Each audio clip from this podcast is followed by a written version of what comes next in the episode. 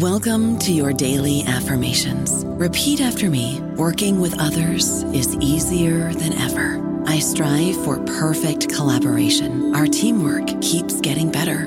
Yeah, affirmations are great, but Monday.com can really get you the teamwork you desire. Work together easily and share files, updates, data, and just about anything you want all in one platform. Affirm yes to start or tap the banner to go to Monday.com. Is Ryan here, and I have a question for you. What do you do when you win? Like, are you a fist pumper? A woohooer, a hand clapper, a high fiver. I kind of like the high five, but if you want to hone in on those winning moves, check out Chumba Casino. At ChumbaCasino.com, choose from hundreds of social casino style games for your chance to redeem serious cash prizes. There are new game releases weekly, plus free daily bonuses. So don't wait. Start having the most fun ever at ChumbaCasino.com. No purchase necessary. VGW. Void were prohibited by law. See terms and conditions. 18 plus. Hello, everybody. This is Marshall Poe. I'm the editor of the New Books Network, and I'd like to tell you that we have a new and improved website. It has two new features that we think you'll love. One of them is a vastly improved search engine so that when you type in keywords, you'll get a bunch of episodes really quick. The other is the ability to create a listener account. And in that listener account, you can save episodes for later listening. So you can create a kind of listening list. We think these features are neat and we think you'll enjoy them. Please visit the site today. Welcome to the New Books Network. Hello and welcome back to the Indian Religions podcast on the New Books Network. I'm your host, Dr. Raj Balkaran. More importantly, I have the pleasure today of speaking with Dr. Måns Broo. Uh, he is senior lecturer of comparative religion at Åbo Academy uh, University in Finland. Um, and we're speaking on a really fascinating uh, text that he sort of put on the map, at least for me, uh, the Radha Tantra, a critical edition and annotated translation. This is a 2017 Routledge publication. Um, welcome to the podcast. Thank you. Thank you. It's a great pleasure being here. Yes. Um, and it so happens that um, we're colleagues in the sense that you're a research fellow at the Oxford Center for Hindu Studies, are you not? Yes, yes, yes. That's a very exciting project, and I'm I'm happy to be affiliated with them, and uh, and the great work they're doing. Yes, I actually teach there. I'm a tutor there, and I serve on the course development board. So we may or may not have roped uh, uh, uh Måns in for uh, a course that we'll announce at some point in the future. but more to the point of this podcast, um, the Radha Tantra so this must be a Vaishnava text. What is this Radha Tantra? that was my first thought as well, of course. I heard the name. It, must be a, uh, an exciting Vaishnava text on Radha. Uh, I first came across the text in a, uh, in a bookseller in, in Kolkata. And uh, looking at it, I quickly realized that this is something strange.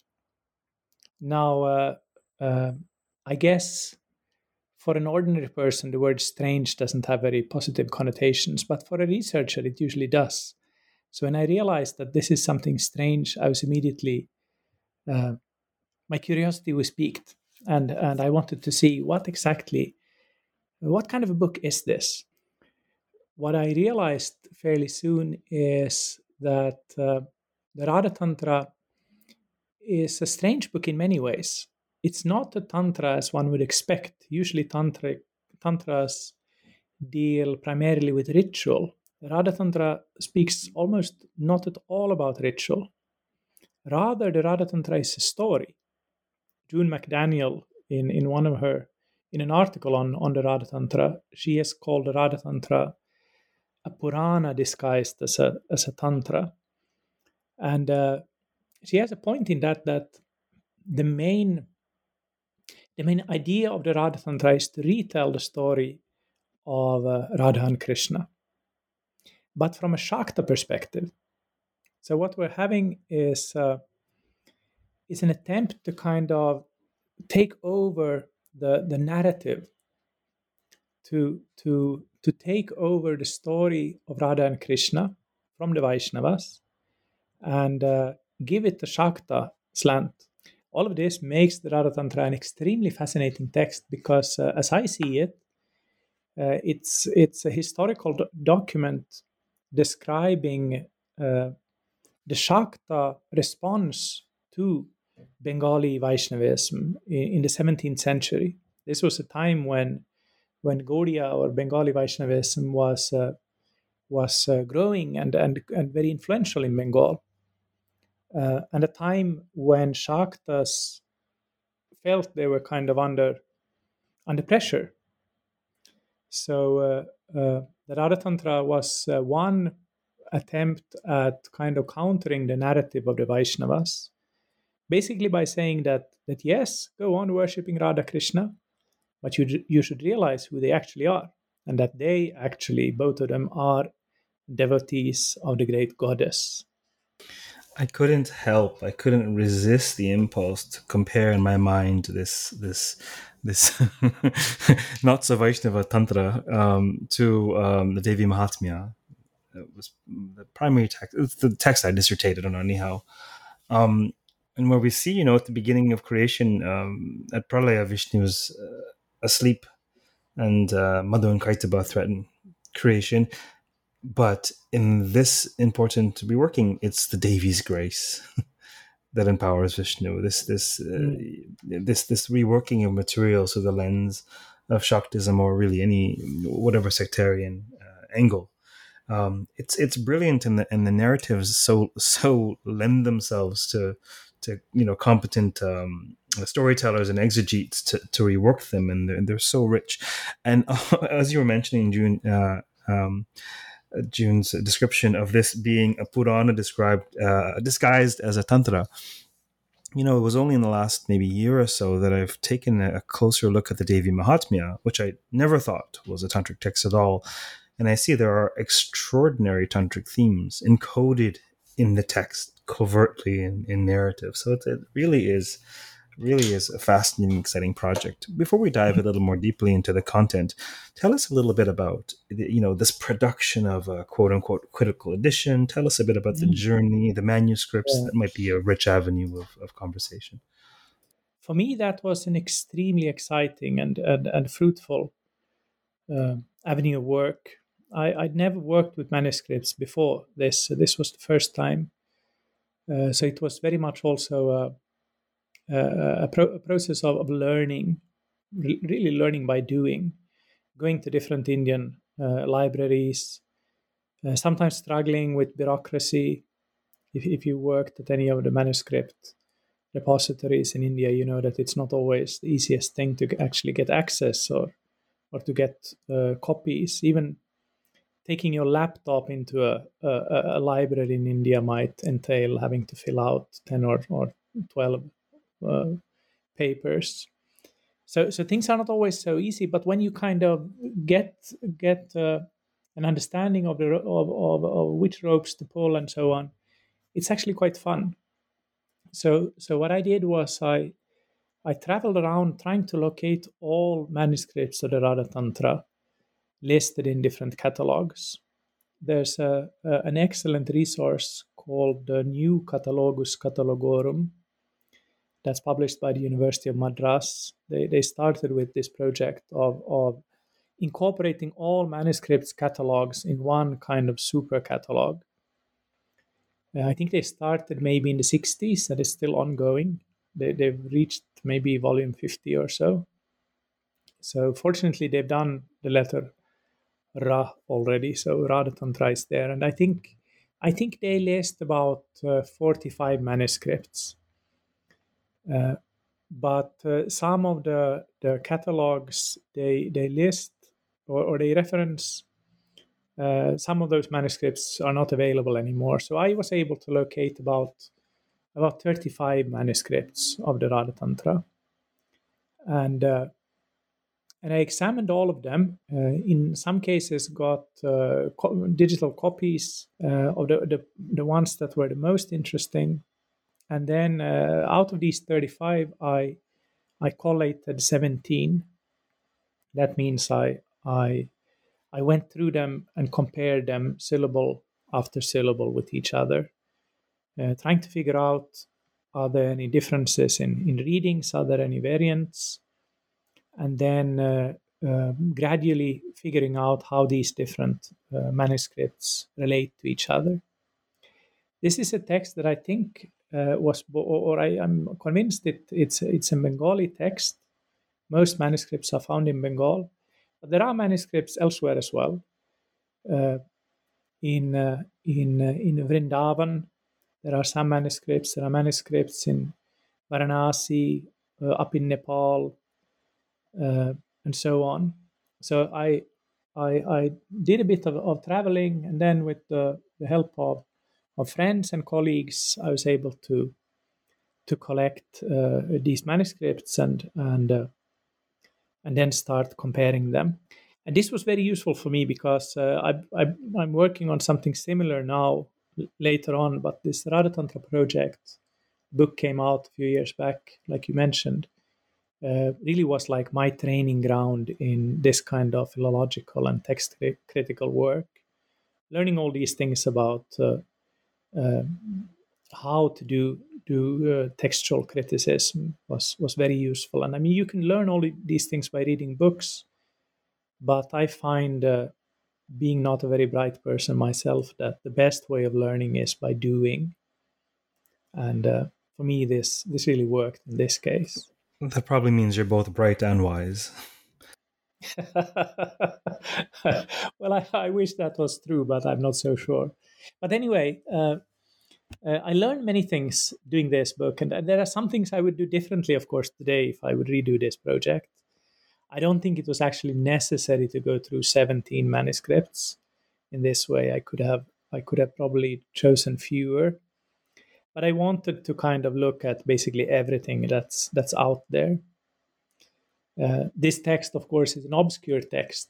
Uh, uh, 35 manuscripts may sound like a lot, but of course, the Indian manuscript tradition is very different from the, the classical European one, where you, if you find 35 manuscripts of a text, that means it's hugely influential and popular. There are literally uh, hundreds and thousands of, of maybe millions of Sanskrit manuscripts out there in, in different libraries in India. India. So 35 manuscripts of a text. Uh, it's not insignificant, but it's not a lot by any means. Could you say a bit more about, in retrospect, and of course, oh, um, um, uh, we all have brilliant ideas about making a book better the minute it's published, right? but in in retrospect, you would have used fewer manuscripts. Could you share for us uh, why you say so, and, and say a bit more about okay, how do you go about reconciling differences, or what's what's the what's the process? You know, what's the philological process of mm. of you know uh, condensing this into a critical edition? Mm. Well, the reason why I said that I would use fewer manuscripts is that uh, uh, the, a, critical edition basically has two two uh, uh, uh, things that it tries to achieve. One is to get as close as possible to the original text, the the archetype or the, the author's text.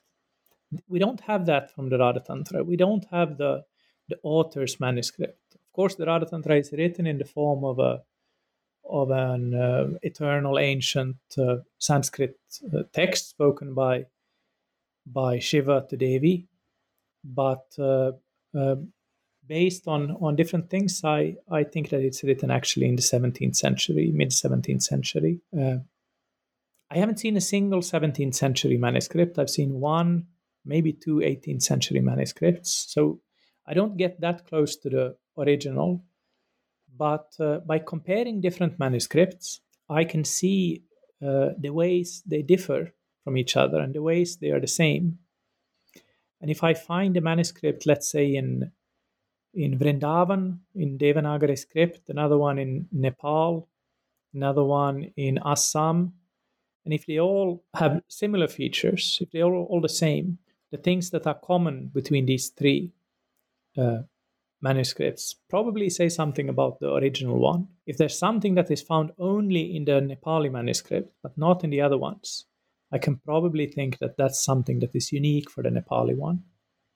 So comparing manuscripts like this uh, help me get as close as possible to the, to the original text. But the second thing it does is that it also helps me see the differences And that's an important thing of critical edition. Critical edition uh, notes all the differences. And the reason I said I would perhaps should have used fewer manuscripts that, that is that lots of the, the the differences noted in the critical apparatus of my book uh, are really not very important ones. There's somewhere somewhere there's a cha instead of tu, uh, and and so on. These are are are, are details showing differences between manuscripts, but uh, they tend to kind of overshadow the more important differences. So so the the critical apparatus gets kind of of uh, messy because of all of these uh, very minor minor differences. Uh, so, getting back to your question, uh, how do you determine the, the original reading? When one one thing is is finding out these kind of recensions or, or groups of manuscripts. I found uh, when I looked at all these manuscripts, I found that they could be grouped in different different uh, uh, like bigger groups. There are some groups that uh, shorten the text uh, because the, the, the text itself is written in a kind of rambling style. So at some point, somebody had thought that we can make this text a little bit better by cutting out some of the extra stuff. So there's kind of a shortened version of the Radhatantra. The, the, the original text has 37 chapters. The shortened one has 32 chapters and uh, even within those chapters some parts are taken off taken out. So that's one variant the shortened version. Uh, another group is what i call the corrected version. And and one of the things one of the kind of main findings that i i got from this work with the Radha Tantra was that we sometimes tend to think that ancient sanskrit texts they are corrupted by generate, generations of scribes and copyists. That you have a, an amazing ancient text that is then gradually uh, degenerated by careless copyists. And if there's a mistake in the text, that's because somebody has uh, uh, messed up in copying it. In the case of the Radhatantra, I found the opposite. There were manuscripts that that tried to improve on the text because the text uh, doesn't represent faultless Paninian Sanskrit. It's written by a person who wasn't terribly fluent in Sanskrit. There's lots of vernacular influences, lots of grammatical mistakes, usually uh, because of Bengali influence. The Sanskrit word for name, naman, like in, in Harinama, uh, is often treated as it were as if it was a, a noun ending in a, like Krishna. So you'll find forms like Harinamasya, the genitive uh, of the holy name or of Hari's name, which is totally wrong from the kind of standard Sanskrit rules uh, perspective. So sometimes scribes they correct these mistakes of the text so there's one group of manuscripts where they tried to kind of fix the text.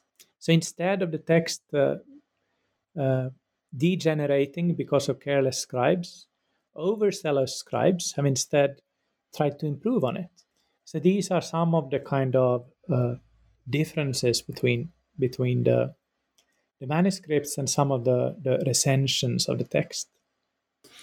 Uh, this is really fascinating. Um, obviously there are different schools of thought, and this is a very important question in the study of the Puranas in particular, uh, as to whether the extent to which the the use or the production of critical editions.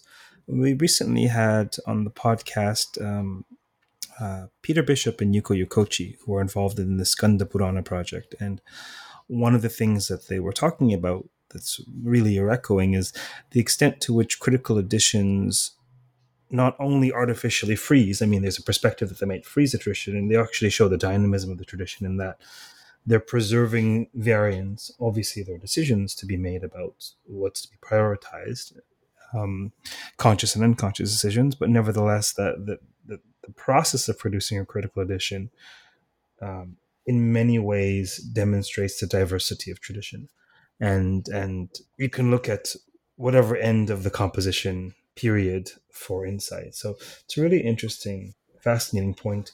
Um, that sort of painstaking work is not something that I could do. So my hat goes off to you. it takes a great deal of patience. Um, talk to us a little bit about the content. So, in, in your publication, uh, you have produced a critical edition uh, with with notes, uh, you know, the Sanskrit text, and then you actually translated it for readers in English. So, tell us a bit about the the, the structure uh, you mentioned earlier, the number of chapters, and, and the essential sort of content of, mm. of Tantra. Yeah, thank you. Well, well the book, basic, my book uh, has three parts. You could say one is uh, a fairly lengthy contextualizing introduction. Then there's the, the critical text itself, and then the, then an annotated translation at the end.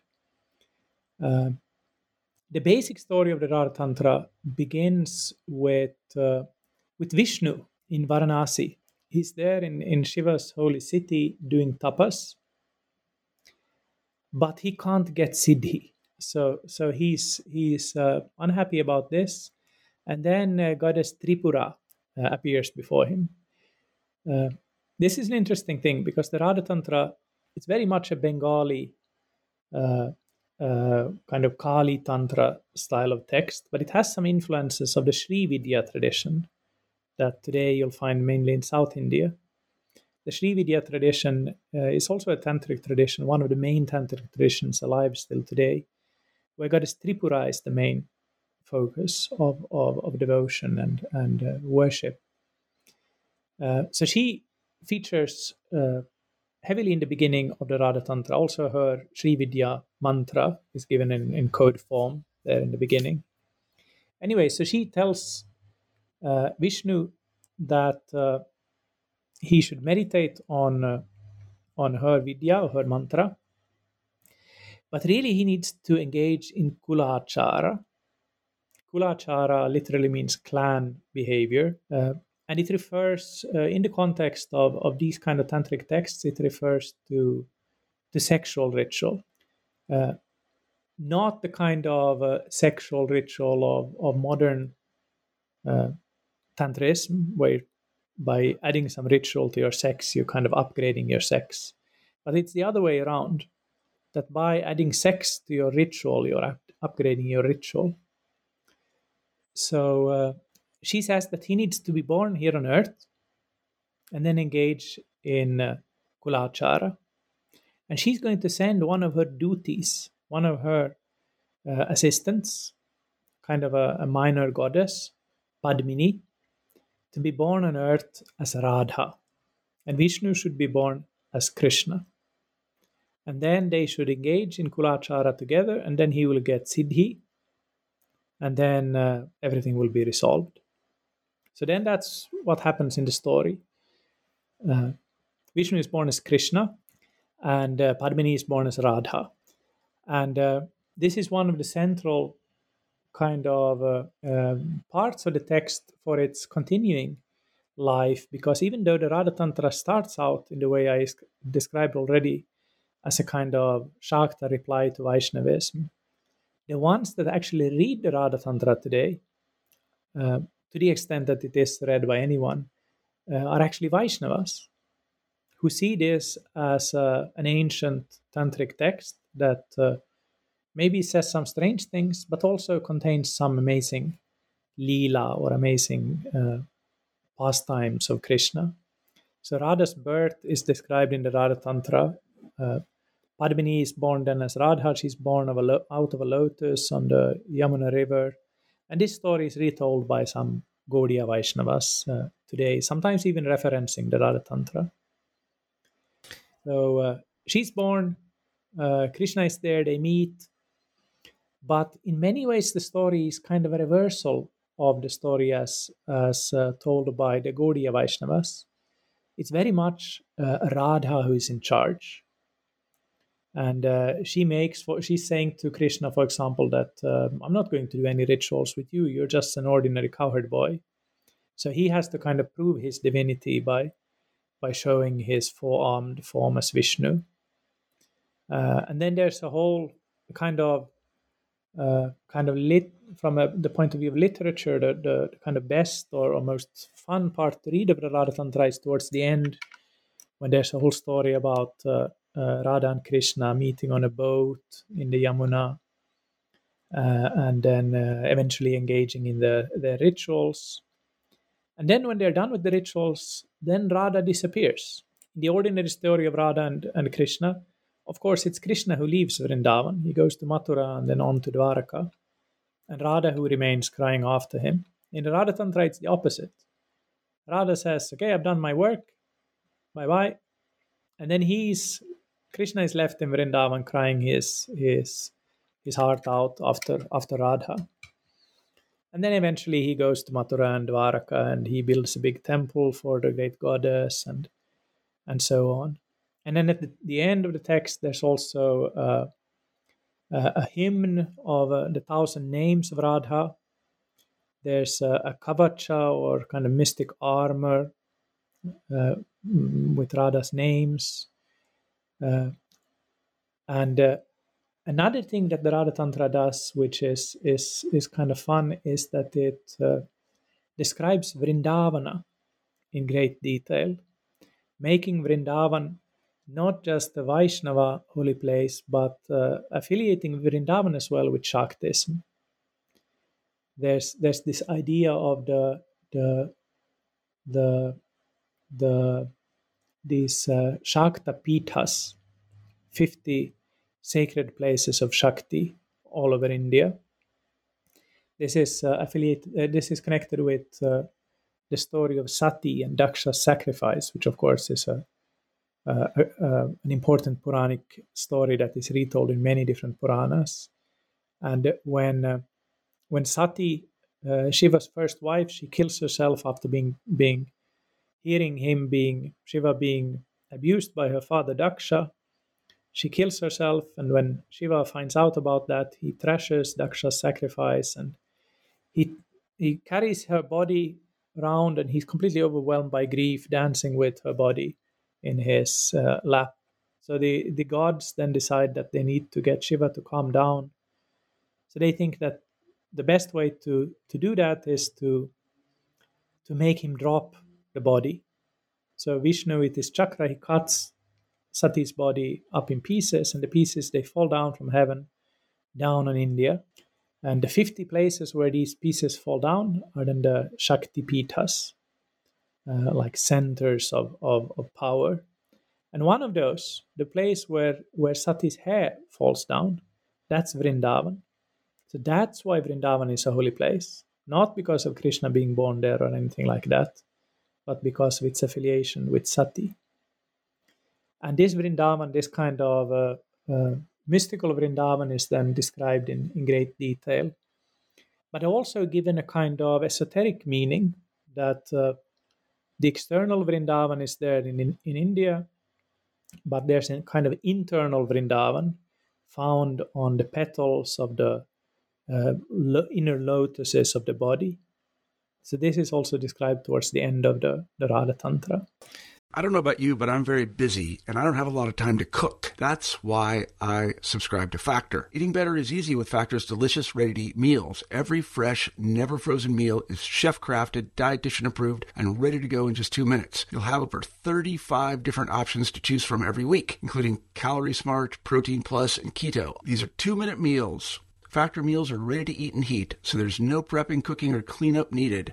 They're flexible for your schedule. Get as much or as little as you need by choosing your meals every week. Factor is the perfect solution if you're looking for fast, premium options with no cooking required. Sign up and save. We've done the math, and this is important. Factor is less expensive than takeout, and every meal is dietitian approved to be nutritious and delicious. Head to factormeals.com slash NBN50 and use code NBN50 to get 50% off. That's code NBN50 at factormeals.com slash NBN50 to get 50% off. This is it's it's so fascinating. Um, I have so many questions.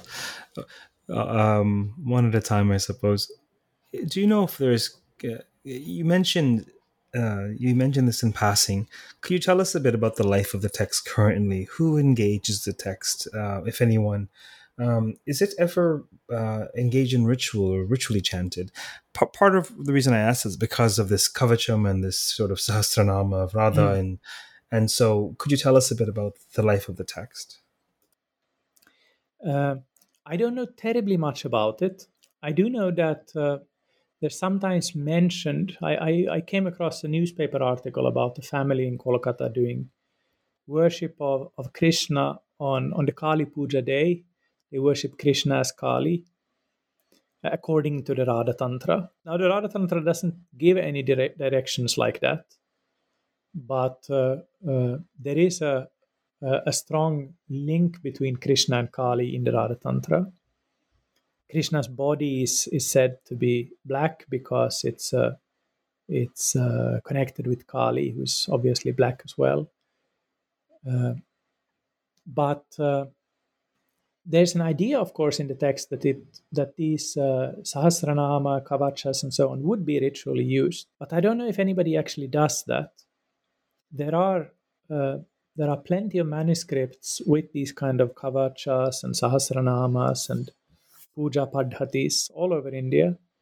And there are many manuscripts also with Radha Kavachas, but uh, the ones that I've looked at, and I've looked at such manuscripts in in, in Rajasthan and in in in Bengal, uh, they are not actually the same Kavachas as found in the Radha Tantra. So I don't think uh, I, I don't I haven't seen any signs of it being really used ritually like that it was printed. It's been printed many times. Uh, maybe I'll say something about that later. So, so, so clearly, there's been people reading it, and and there are people reading it still today. But uh, as I mentioned before, the only only signs I've seen of, of people reading it and writing about it has usually been been Vaishnavas who then read it extremely selectively, just picking out a few places. So, why don't you comment on that now about the printing that it's popular in print? What did you want to say about that? Well, what happens with the Radha Tantra is something that happened with many uh, Indian texts in the 19th and uh, 20th century as well. Uh, it's a little, it's it's a while since I worked with the Radha Tantra now, but I think if I remember correctly, I looked at six editions of six printed editions of the, the text. The first one being from uh, maybe 1878 or something like that, uh, 1874, and then 1886, and, and so on. And uh, what struck me quite quickly when I looked at these editions was that they all just plagiarize each other every single one. The first edition, all the others, they use exactly the same text. They might add a different translation, they might add a different uh, introduction, but they use exactly the same text. Nobody bothers to go back and look at any manuscripts. They just take over the same text and reprint it, add a few words of their own. Uh, this happens with many other texts as well. It's not unique for the Radha Tantra, but it's uh, for a blue eyed uh, scholar who hasn't seen this before, that was quite surprising to me. Uh, what else? Um, one of the questions I was going to ask you, I might as well ask you now. There's so much to me that's fascinating about this text and this project, but you know what struck you the most? What really sort of was out of left field, or what what stayed with you? What what you know? What did you find most striking about this text or this project? One thing was uh, uh, the way in which uh, scribes tried to improve on it. That uh, I mentioned that already. The other thing that uh, really taught me a lot, and that I've had lots of, of, of use for afterwards in, in another project, was the way in which the text engages in intertextuality. Uh, the Radha Tantra is, is written, as I said, in the form of, a, of an eternal Tantra. It's Shiva speaking to Devi. Devi sometimes asking questions and then Shiva is explaining things. But uh, the author of the Radha Tantra, he made extensive use of earlier texts on this topic. Uh, I first noticed this in the way how the text, as I mentioned, it uses a kind of sloppy uh, Sanskrit, uh, and and one of the kind of most striking things in the in the text, and you'll see that in the translation as well, uh, is how much it uses these kind of standard vocatives, Maheshani, Parameshani, Devi, Priye, uh, and so on. Sometimes you'll have like like uh, uh, shlokas where you have Maheshani, like you'll have it in every single line. The author just filling it in with this, so that what uh, a more competent author would have said in one shloka, the author of the Radhatantra, he needs two shlokas to say that because he he's not so competent in in in in, in writing. But sometimes the language changes, and when I first noticed that, I was surprised. Wow, really changing gears here and and and using a much more grammatically correct and much more varied and much more kind of technically uh, astute Sanskrit. Until I noticed that those places have all been taken straight out of earlier books. Uh, for example, there are uh, two chapters in the Radha Tantra which describes Radha and Krishna and their friends and their clothes and their paraphernalia and their relatives and things like this. And I noticed that some of these verses sounded familiar. So I started digging into them and I noticed that these two chapters are taken straight out of Rupa Goswami's Radha Krishna Ganodesha Deepika, a 16th century Vaishnava text.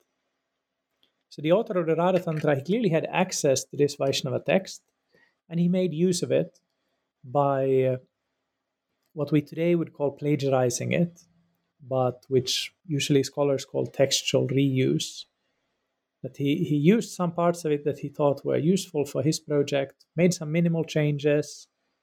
Uh, when Radha is called uh, the supreme goddess, like in Gaudiya Vaishnavism, he changed that to something that suits his own purpose better, but generally just took in that whole text.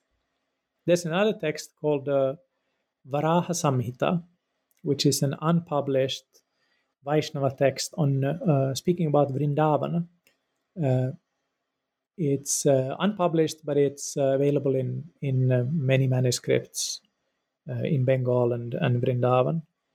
And this whole text is taken into the Radha Tantra. All of this description of the of Vrindavan with its different uh, layers and coverings and different parts straight after the Varaha Samhita.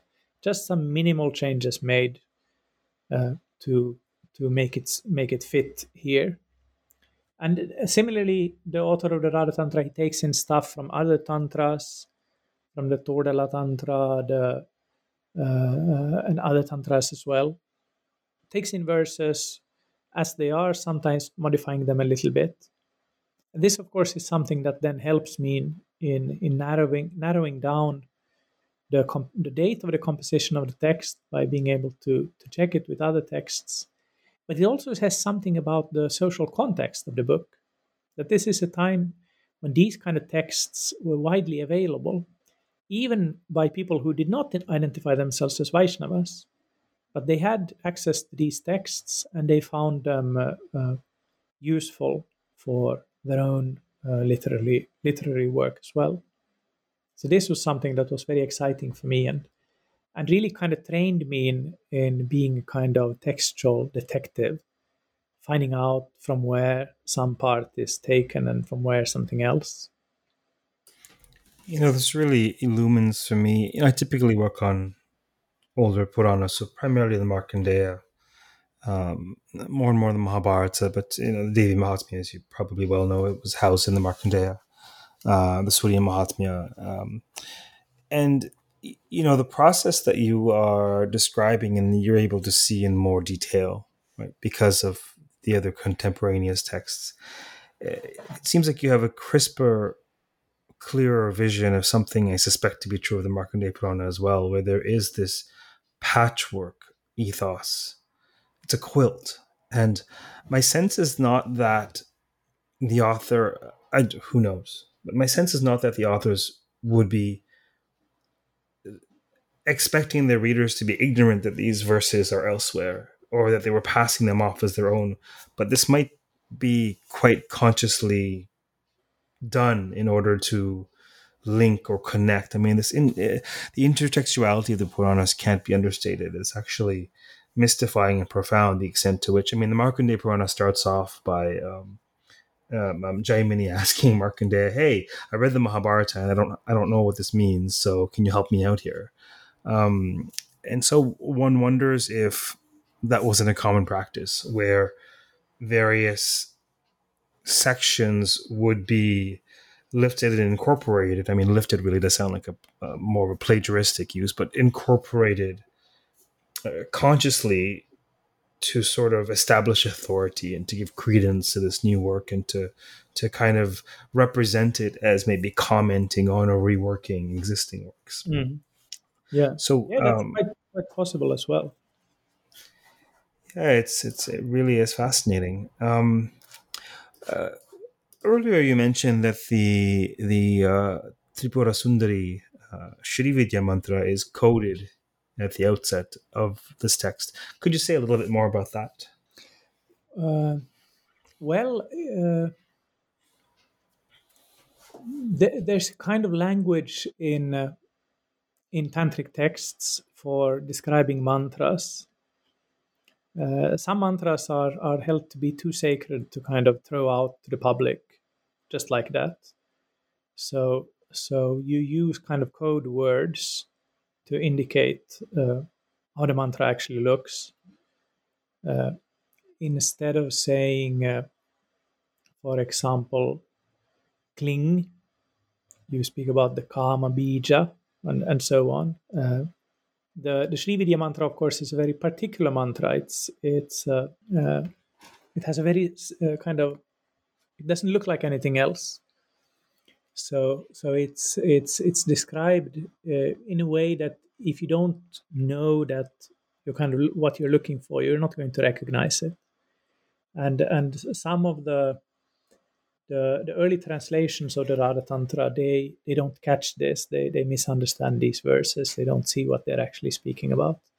There's many other examples like that in the uh, with these early translations, and you can see that the translators they were really mostly interested in the story. They didn't have the patience to to sit down and and uh, figure out all the details they wanted to kind of get the, the, the main gist of the text. And that's fine, of course. Uh, but I had the privilege and the fortune to be able to really kind of get really nerdy with this text and and and get into the details and and find out things like like when the author of the Radha Tantra made use of this this Varaha Samhita text, he evidently had access to a, a, a, faulty manuscript of it because he's missing out some verses, uh, verses that you can see when you kind of really study the text. You realize that wait a minute, he's describing here the north, and then he goes to the northeast, then he goes to the east, then he goes to the the southeast, and then he's suddenly in the southwest. He's skipping the south part. So so that verse is there in the Varaha Samhita, but it's not in the Radha Tantra, the one about the south. So he probably had access to a manuscript, maybe with some wormholes or something, where that, that verse was missing. None of the previous editors of the Radha Tantra and publishers had noticed that there's a verse missing here because they just hadn't read the text really carefully. So, so I had the fortune, not because I'm I'm a better Sanskritist than these people were, definitely not, but just because I had the, the privilege to, to put down the time and effort on this text. And that's, of course, one of the, the, the things we have to, to realize that uh, as modern scholars, we, we can criticize these early pioneering efforts of, of pundits in the 19th century or the 20th century. But they didn't have at all the same kind of facilities that we do. So uh, it's not that we're better scholars; we just have more more facilities and more more time on our hands and and uh, uh, bigger libraries to use. I mean, nowadays you can log on on archive.org and you'll find books that just 10 years ago, you had to travel all around the world to find these books. It's a very important point. Um, uh, this is a it's a really fascinating work uh, that you have presented in your publication. Is there anything else that you hoped we touch on before we close for today? Um, another thing that I, I think the Radha Tantra taught me was that there's uh, there's power in the Sanskrit language. People sometimes speak about the power of the Sanskrit language in the sen- sense of vibration, and if you say the the the sounds of the Sanskrit language, that will purify your mind and so on. And that's of course totally possible as well. But I don't mean that. I mean that there's power in the Sanskrit language in the sense of uh, uh, the things that people um, imagine when they hear about Sanskrit and when they see Sanskrit. So everything points to the Radha Tantra being written in the uh, 17th century, really as a kind of slap in the face of the Vaishnavas. Uh, the the body of Krishna lovingly worshipped by Vaishnavas is in the Radha Tantra explicitly several times said to be made of matter. When Krishna dies, his body returns to the ground. Uh, Radha is not the supreme goddess of Gaudiya Vaishnavism, she's just a servant of Tripura. Uh, Krishna's Maha Mantra, the Hare Krishna, Hare Krishna mantra, uh, that's all about Shiva and Shakti, according to the Radha Tantra. And it's also just a lower form of the mantra meant just for Shudras. So it really is like a, a slap in the face of, of the Vaishnavas.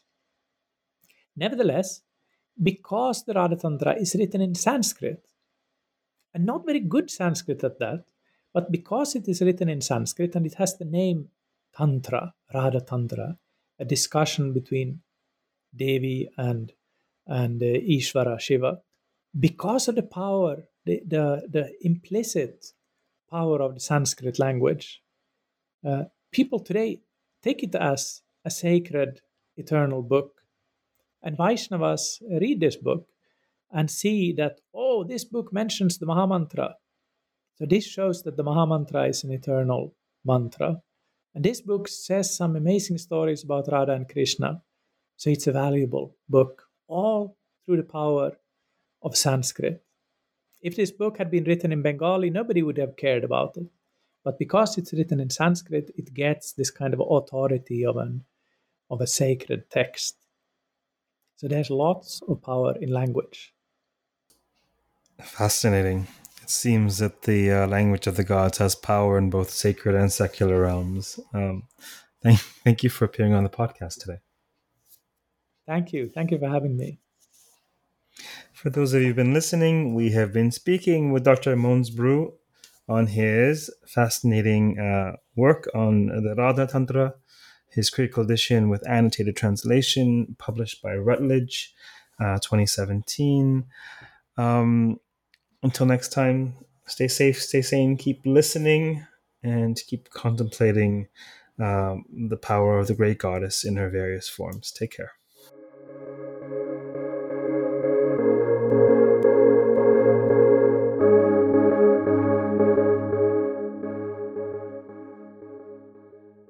Judy was boring. Hello. Then Judy discovered ChumbaCasino.com. It's my little escape. Now Judy's the life of the party. Oh, baby, Mama's bringing home the bacon. Whoa, take it easy, Judy. The Chumba life is for everybody. So go to ChumbaCasino.com and play over 100 casino style games. Join today and play for free for your chance to redeem some serious prizes. ChumbaCasino.com. No purchase necessary. Void where prohibited by law. 18 plus terms and conditions apply. See website for details.